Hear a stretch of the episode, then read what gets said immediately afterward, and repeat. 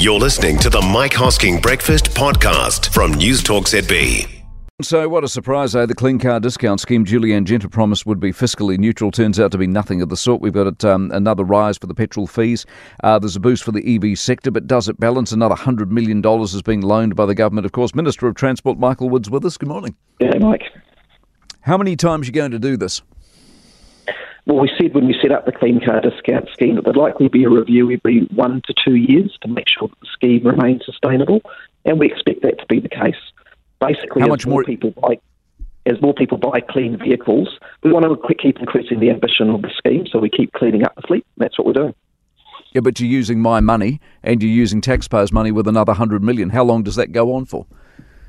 Well, we said that the overall scheme we expect within around about 10 years will be fiscally neutral. So overall, the scheme doesn't actually cost the taxpayer anything at all. The charges come in and pay for the discounts within the scheme. Now, the mix of vehicles changes.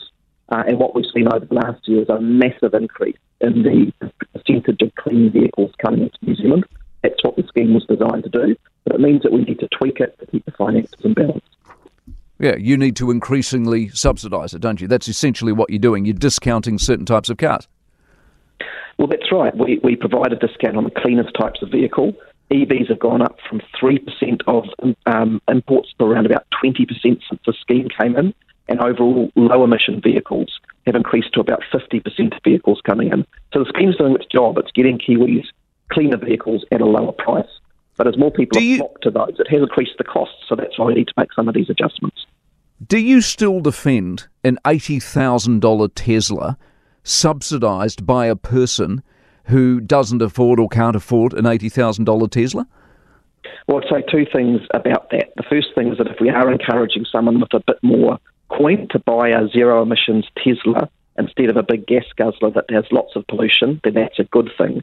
But secondly, it's a myth that the scheme is mainly focused on that. The scheme actually supports far more Toyotas than it supports Teslas. The two most common vehicles cost between $15,000 and $20,000, and a vehicle that middle-income people in New Zealand buy. They're the ones getting the biggest benefit from this scheme. It doesn't matter. Every person who can afford a Tesla can afford a Tesla. The person who can't afford a Tesla is still subsidising the person who can.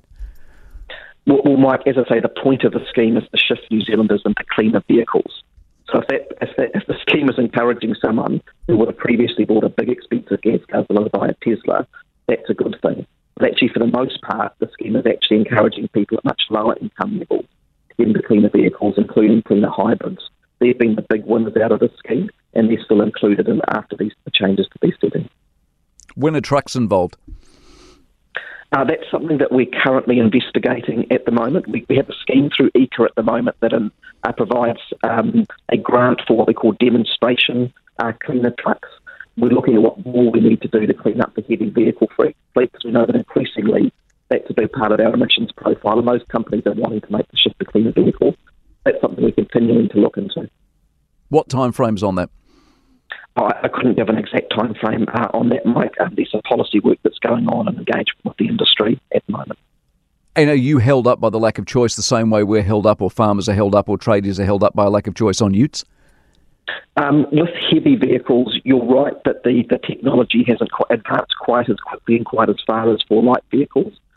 There are options available for hybrid vehicles, hydrogen vehicles, and some electric vehicles. It's at an earlier stage, but we have got companies.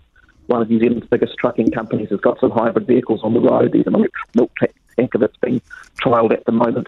So there are options emerging there. And we're doing the work now to see if there's just a bit of additional support there.